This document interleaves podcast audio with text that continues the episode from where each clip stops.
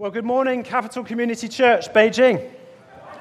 Are you glad to be in the house today? morning, Doug. Um, I'd like to give you a, a, a, special warm welcome to those who are returning um, back to Beijing after a while. We've been out for six weeks uh, in Europe, and uh, it's so good to be back. It's so good to be back in the family uh, here to, to share today. I'm excited about what God is doing, excited about the message that God's put on my heart for the church. And I particularly believe that this message is for those who are here for the first time. Maybe you've just arrived in the last few weeks and you've, you've been sent to Beijing, you've arrived, the boxes have unpacked, and now you're thinking, now what? Maybe you're wondering uh, why God chose to send you to Beijing in the first place. Maybe you're questioning why God sent you. Let me tell you, God did send you to Beijing. The fields are white unto harvest just now, and God has a plan and purpose for you in being here. So I hope this message resonates particularly with you today. But we are, of course, in Olympic season. And so uh, now is as good a time as any to, to check the medal table. Um, let's see how we're doing, shall we? Have we, have we, got, have we got a picture up uh, of the medals, Josh? And you will notice from this that there's a tiny country doing quite well. There we go. tiny country of 68 million people doing well up there. Our brothers in the US, they're doing quite well too. Yes, our favorite colony. no. No, no, no, no, no. I told you the jokes would be the same as last time, and, and they weren't funny then, and they're not funny now, are they? Um, but let me let, let me let you into a secret because uh, the reason we do well at the Olympics, if you take a very close look, um, Britain is very good at sports where you have to sit down. We are a nation of people who love to sit down. We conquer the world sitting down. And then, after it's all finished, we love to drink a cup of tea to celebrate.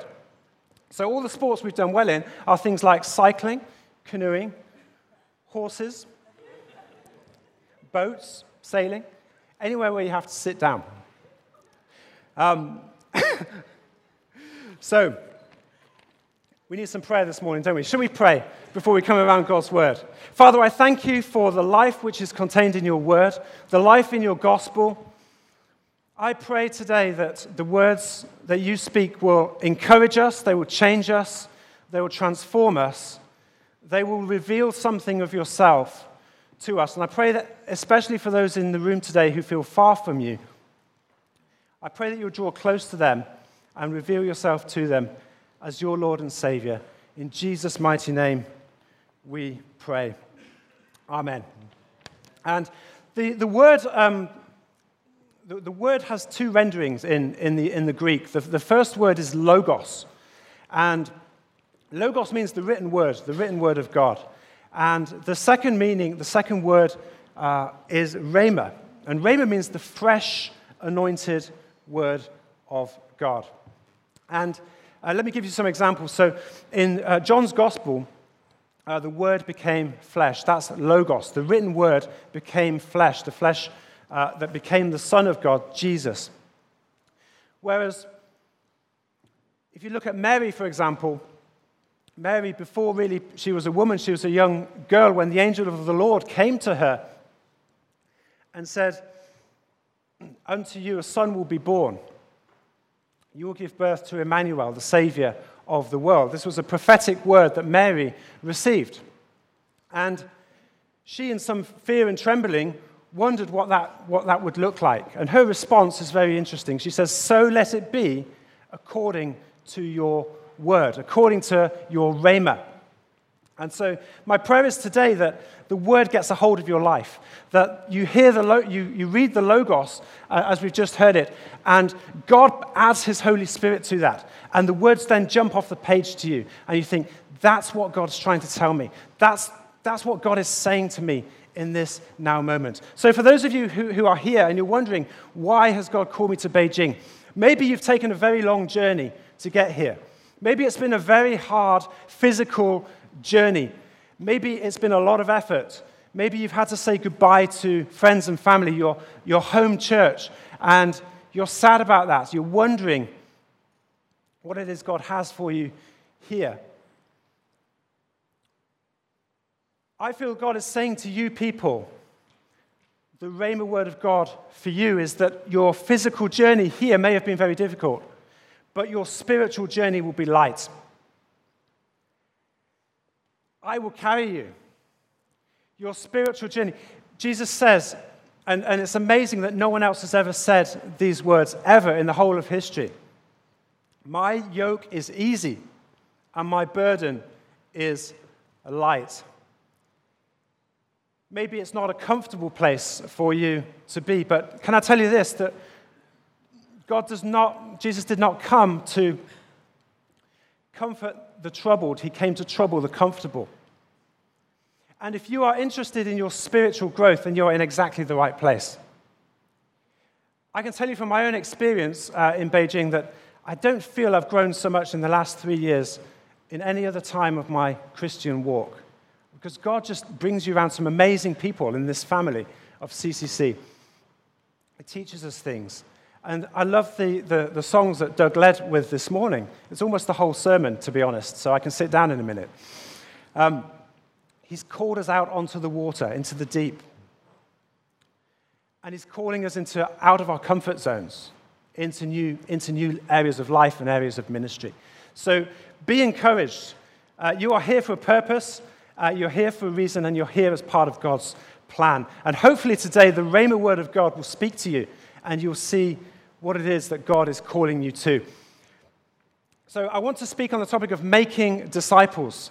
And the scripture that we read, uh, that, we just had read, is Matthew 28, the Great Commission. And famous last words. We should always take note of people's last words as they're departing the earth, or maybe after they've, after they've gone. There, there's some, some words written on the headstones. I saw one headstone recently that said, I told you I was ill, uh, which is amazing.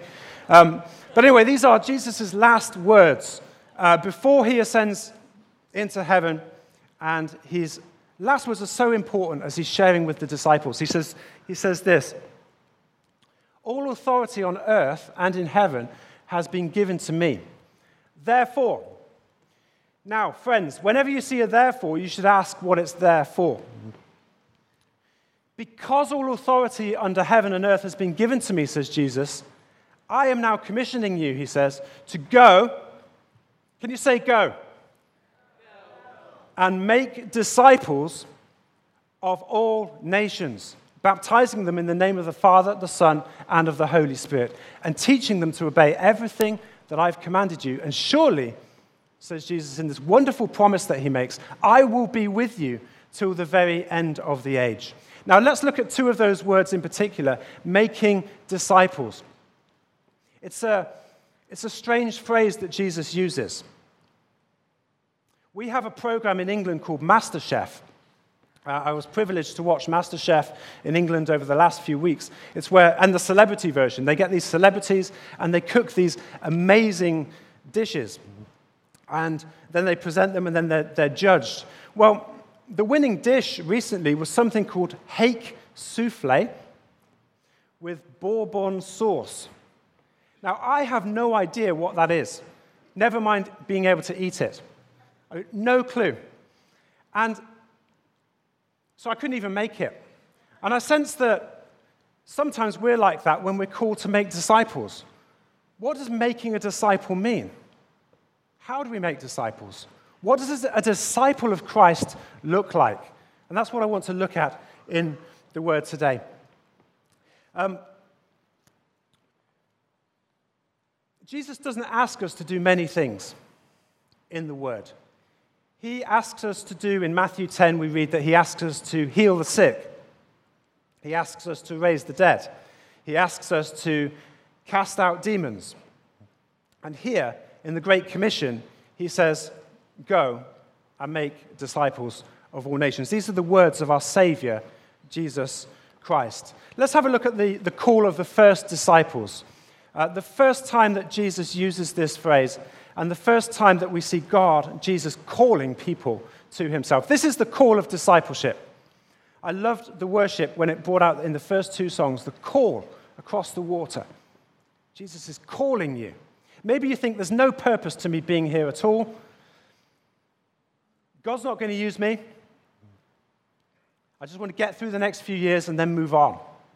No, no, no. God has called you to his purposes. He's called you out into the deep, out of our comfort zones, and he's going to do something amazing with your faith as you've responded to him. Let's look at the call of the first disciples Peter, James, and John. Just, just put yourself in their situation for a few moments. They're having an ordinary day. It's just another day. They're fishing. Were they good fishermen? I don't know. Sometimes they caught things. Quite often they didn't seem to catch very much at all, like when they let the nets out into the deep and there was, there was nothing there. They were ordinary men, working men. And this was just another day for them. They get out of the boat, they take their cast of fish, they sell their fish, they get their fapiao. They take the fapiao to Matthew, the tax collector.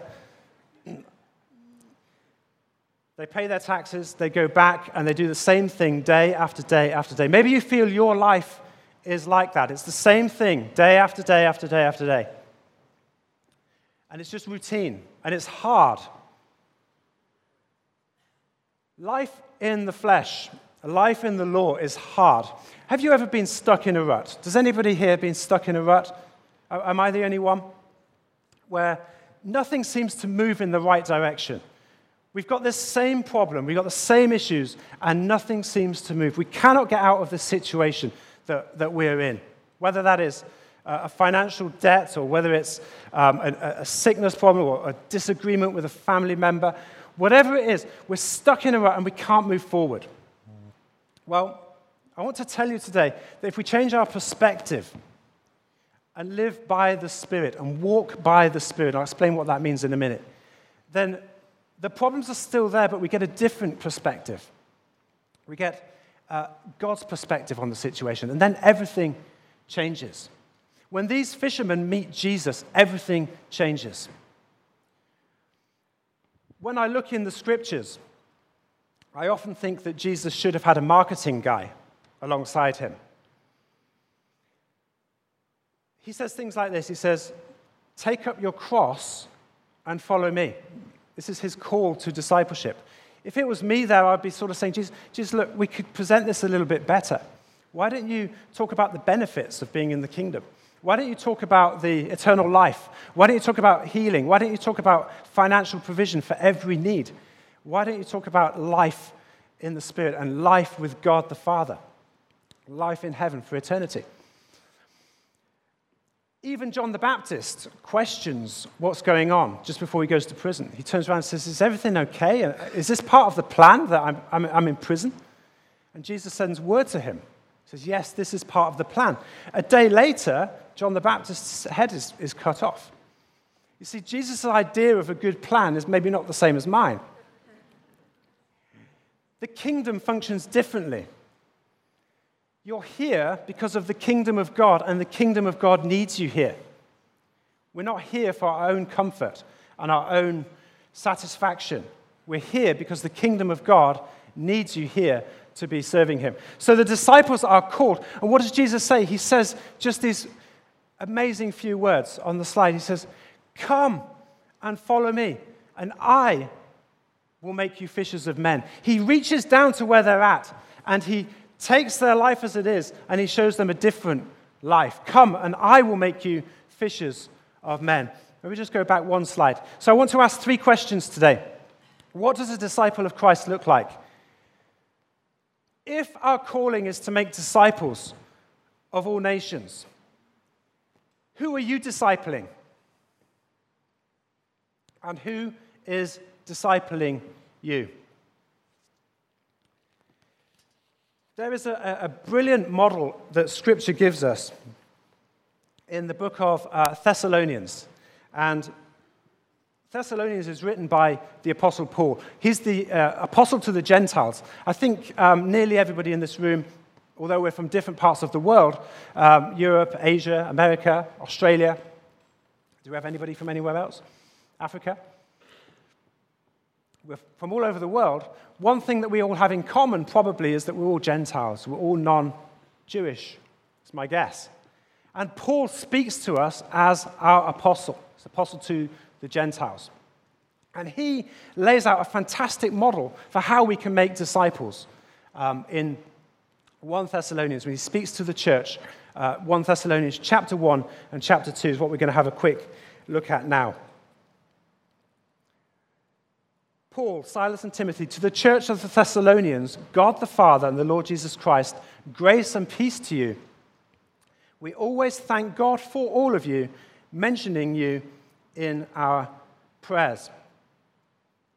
After a very long and boring sermon, the parishioners of a church, um, they, said nothing, they just filed out the church. They said nothing to the preacher. And towards the end of the line, there's a really thoughtful person outside who always commented on the sermons. Um, Pastor, today your sermon reminded me of the peace and the love of God. So, of course, the preacher was thrilled because no one had ever said anything like that about his preaching before. Um, tell me why. And so the man says, Because it endured forever.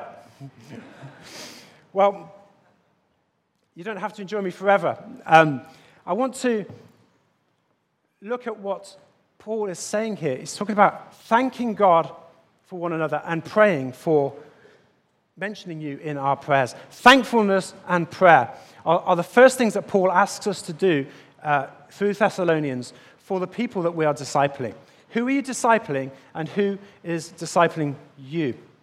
We should be able to answer both those questions as we are making disciples of all nations. This is how we disciple people. I thank God for all of you and continually mention you in our prayers. Intercessory prayer. We pray for the people that we are discipling, and we thank God for them. Sometimes it's difficult to thank God, isn't it? Sometimes it's easy to focus on our situations and our difficulties and to moan and to, to grumble. I know that's certainly true for me. Maybe, maybe for some of you too. But we can thank God for breathing. Doug, in the, in the worship there, there was, there was a song that says, The very breath that I have is from, is from Jesus, from God. We can thank God that we are vertical and ventilating this morning. Amen? and awake, hopefully. we're vertical, we're breathing. And that means God can use us. We're available. So Paul says, Thank you for all of you, continually mentioning you in our prayers. We remember before you, our God and Father, your work produced by faith, your labor prompted by love, your endurance inspired by hope and the Lord Jesus Christ. So Paul is giving a very big encouragement to us as people, as the church, and how much we need encouragement. Does anybody else need encouragement today? And enthusiasm that comes from that encouragement. Enthusiasm in the Greek means entheos, it means God within. God is within us. The same Spirit that raised Jesus from the dead is in you. So when you wake up in the morning and you think, this is just another day I've got to get through. No, no, no, no. The Spirit of the sovereign Lord is upon you, says Isaiah 61. He has anointed you to do what? To preach the good news. The good news of Jesus Christ, the good news of the gospel. Spirit of the Lord is upon you to anoint, has anointed you to heal the brokenhearted, to set the captives free. Paul goes on to say, For we know, brothers and sisters, loved by God, that He has chosen you. So Paul is encouraging and validating our position, our legal standing in Jesus as righteous before Him. And he says, You have been chosen. You're here because God wants you to be here.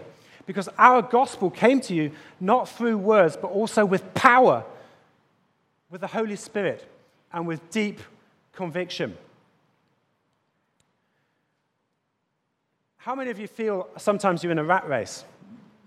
You go to work, and it's just a rat race, isn't it, sometimes? People climbing all over each other to get to the next position, to get to the next hierarchy, the next rung in the career ladder. Maybe that's been your story up to now. You, you've, you've been climbing the ladder, but the ladder's, you've suddenly got to the top maybe, and the ladder's against the wrong wall, and you realize you should have been on a different wall. You know, to go up in the kingdom, we need to go down first. God says he opposes the proud and give, gives grace to the humble. He gives grace to the humble. You know, if you're in the rat race, can I tell you to get out of the rat race? Because if you win the rat race, you're still a rat. Amen? There's a story of a Second World War pilot, and he's limping home um, after the battle, and the plane may not make it. It's touch and go. And he looks back, this was in the days when um, pilots were pilots and uh, not in charge of computers. Uh, there was an aileron cable uh, used to control the, the, the, the plane and keep it up in the air. And he looked back and he saw a rat chewing through the, the aileron cable. And he knew that if the rat could chew through the cable, then it was all over the plane would go, would go down. Suddenly, he has some inspiration. He realizes that if he climbs, then there's less oxygen for the rat to breathe. And so he lifts the plane up. Up, up, up, up, up the plane goes.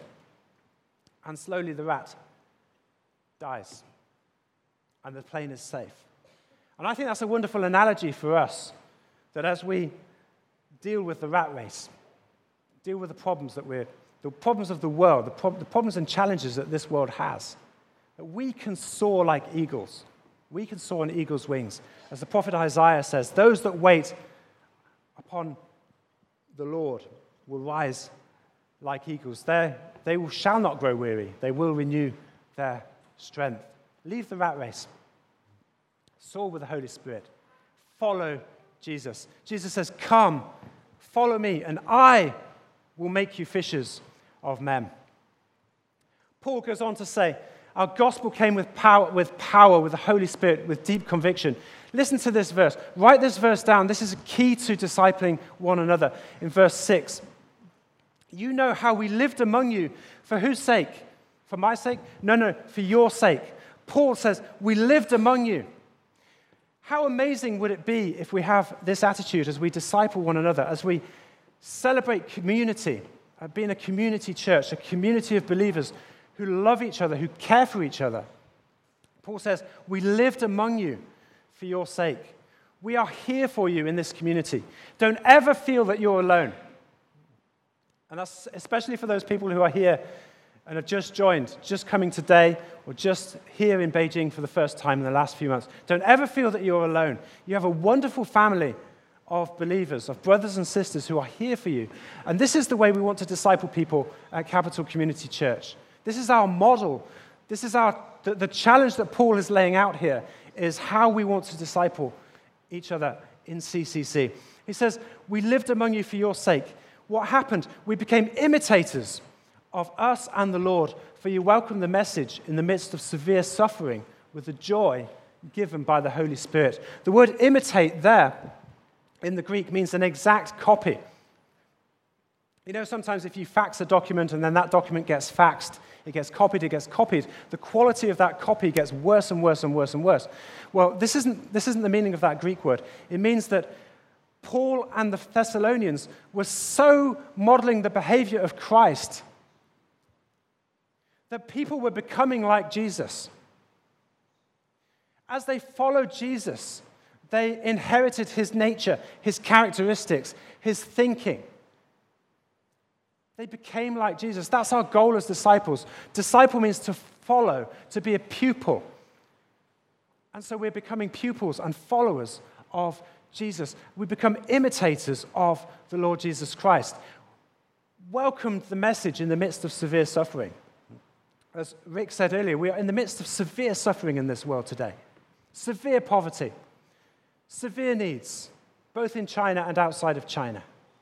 And we have the opportunity, the glorious opportunity, as the church here in Shunyi, to model to this city, to make disciples, to show the world there is a better way, to show the world of the power of the gospel. Someone once said, preach the gospel, and if necessary, use words.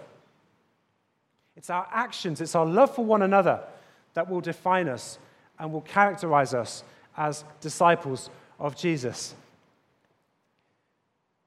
Paul goes on to say, We became a model to all the believers in Macedonia and Achaia. The Lord's message, does this work? Look at the next verse.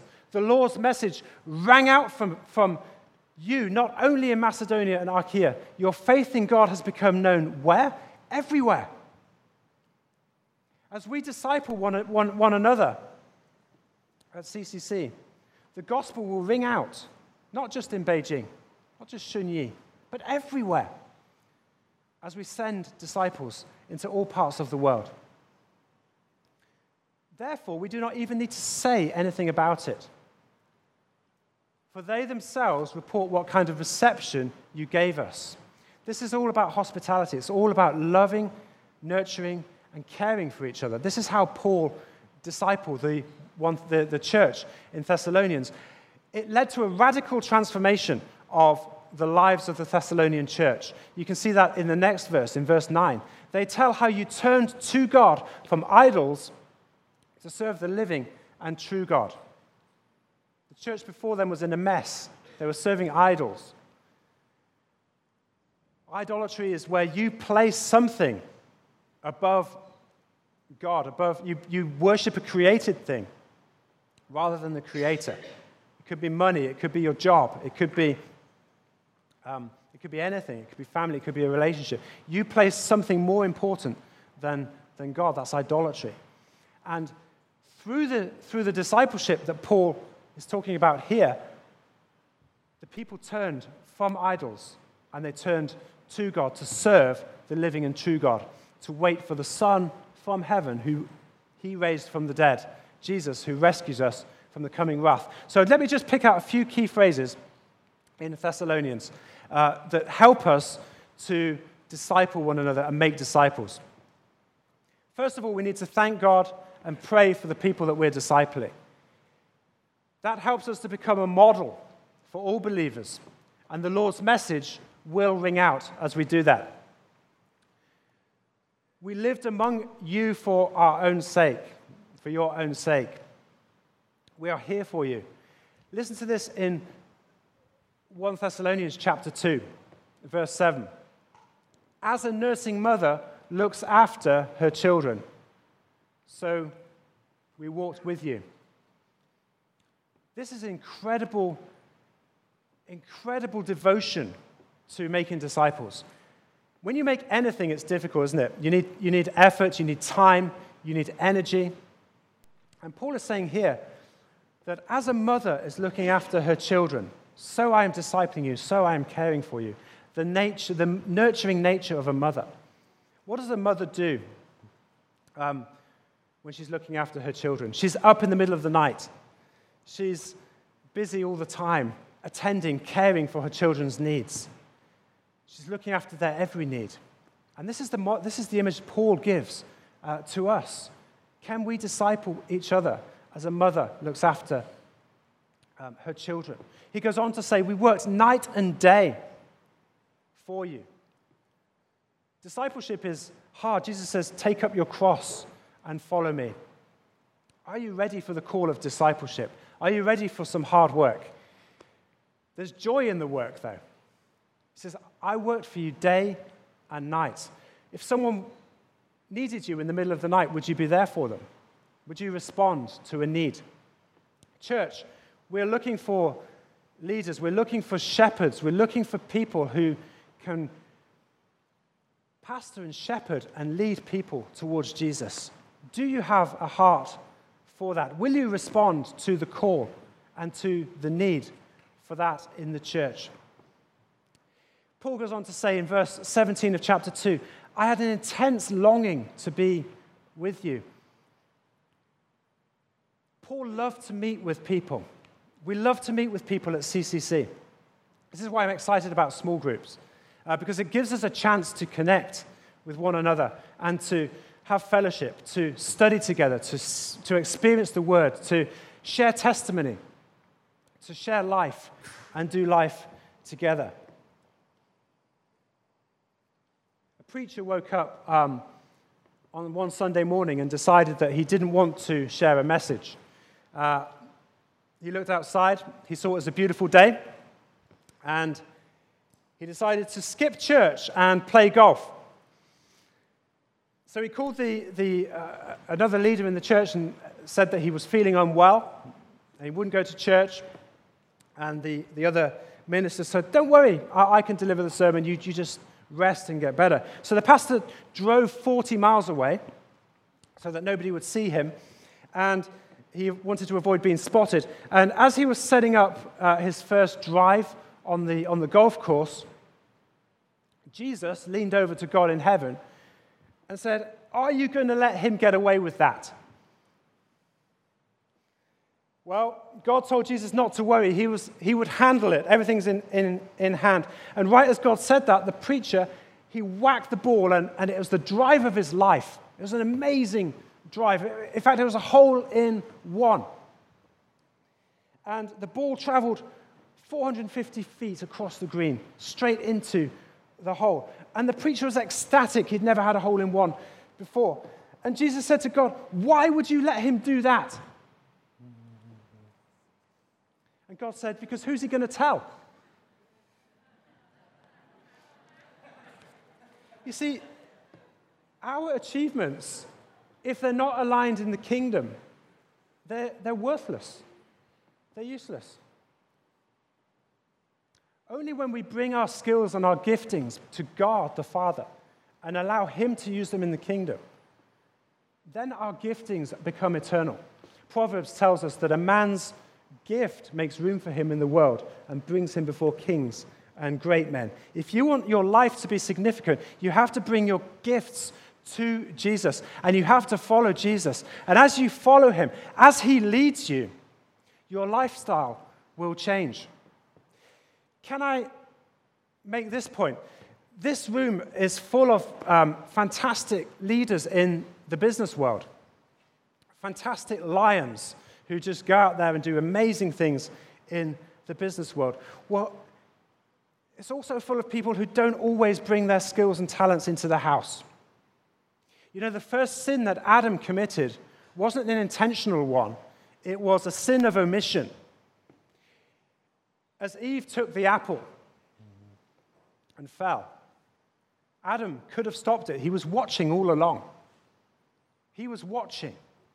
And he said nothing he did nothing to stop the sin happening. Brothers and sisters, all it takes for evil to triumph is for good men and good women to do nothing. And God is calling you as a champion in the business world, as a king or queen out there doing amazing things to bring the same talent, the same effort, the same enthusiasm into the house. There are some people who don't have time to meet with brothers and sisters. Can I tell you, if you're too busy to meet with your brothers and sisters, then you're too busy. Don't feel guilty, by the way, when I say these things. God's intention is that you don't feel guilty. God's intention is to transform us, to transform us into the likeness of Jesus and to bring your skills and talents in the house where they are so needed. I loved Matthew Yo's message a few weeks ago from the book of Haggai, where he says, My house is in ruins. Will you come and restore the house? We're not in ruins by any means, but when you bring your talents and your gifts and your skills that you use in the leadership on the workplace to the house, then we're going to take off. And so we're looking for small group leaders. We're looking for, we have a vision for a, a, a small group on every compound in Shunyi. Is God calling you today to be a leader, to help disciple people, to help make disciples, to use your gifts and talents for Him? I pray that He is.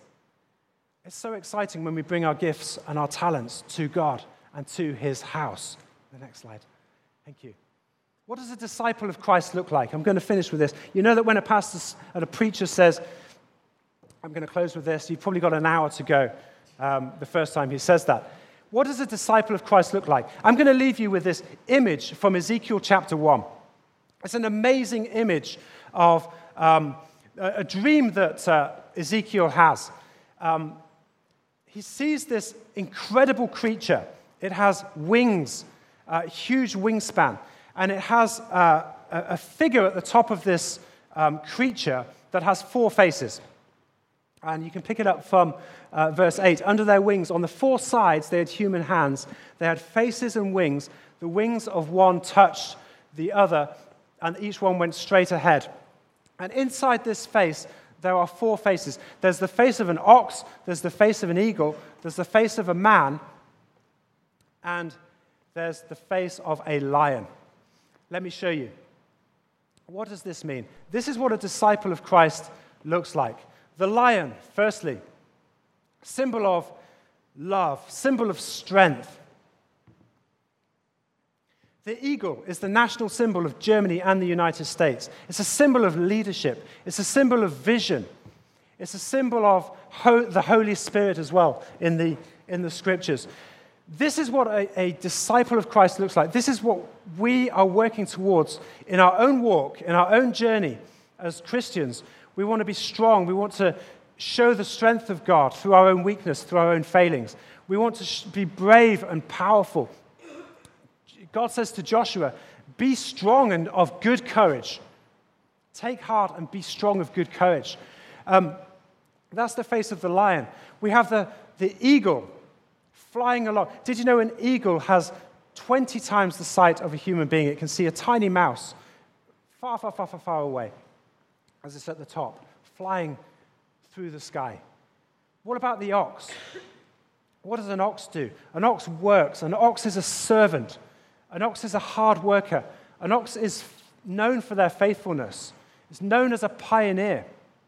When an ox has a plow behind it, it goes through and it churns up the ground, and it never leaves the ground the way it found it. You can always see where the ox has been.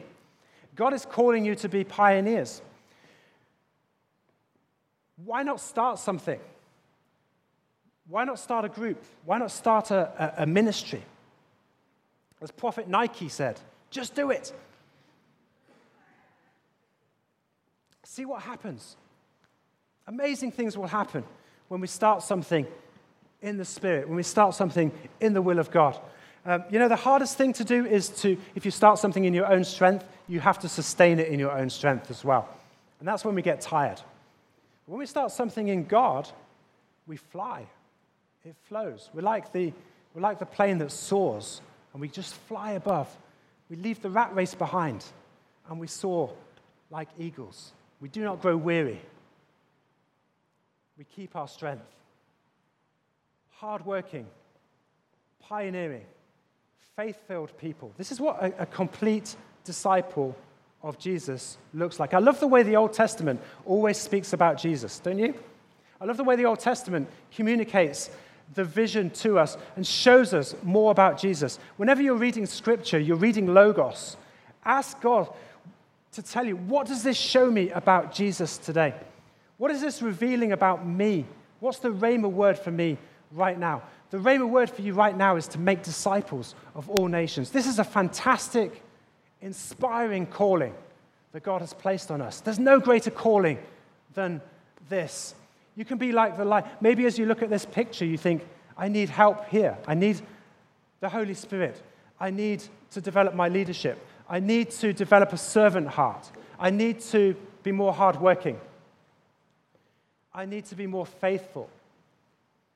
I need to pioneer as I have done in business. I need to bring those gifts and skills into the house. The fourth face is that of a man compassion, humanity, caring nature, as Paul looks after us and the Thessalonians, as a mother and a father look after their children. Paul is calling us to the same. Do we have hearts of compassion? Ian recently spoke about moving our treasure to where our heart is. If we want to move our heart, we need to move our treasure. Because where your treasure is, there your heart is also. This is the picture of what it is to be a disciple of Jesus. It's so exciting. It's so wonderful. It's so incredible what God has for you here in this place. Amen? Amen. Thank you, Jesus. God, maybe you're thinking, well, I'm not qualified. Just as those disciples, when they were called by Jesus, for the first time, they must have thought they, they're not qualified. They're, they're fishermen. They're not qualified to go out and change the world as they did. But let me tell you this God does not call the qualified, He qualifies the called. God does not call the qualified, He qualifies the called.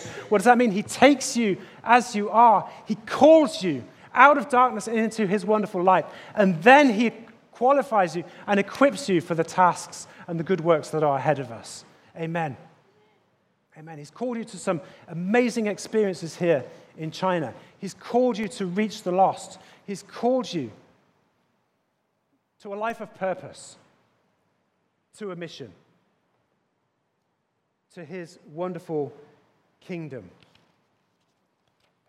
There's no need to wait anymore. Sometimes we wait. I'm waiting for a burning bush. I'm waiting for the, God to speak to me in a burning bush. Well, what are you going to do while you're waiting for the burning bush? Just do it. Ecclesiastes 11, verse 4 says, Those who stand around waiting for something to happen never get anything done. Those that just regard the clouds never get anything done. Can I tell you this? There's never a perfect condition to start something. I'm a great procrastinator. If I can do anything tomorrow, just ask my wife. I will do it tomorrow. Can you fix this? Let me do it tomorrow. Can you fix the remote? Can you fix the internet? Let me do this tomorrow. I'm a great person to put something off. But in the kingdom, God is calling us not to be like that. Those that stand around waiting for something to happen never get anything done. Ecclesiastes 11, verse 4. I'll do it when I get around to it. No, no, no. Now is the time. Now is the time. So, just quickly as we finish, what do we need in CCC? We are looking for one group on every compound to help disciple each other. We want everybody to be connected to the church in some way every day of the week.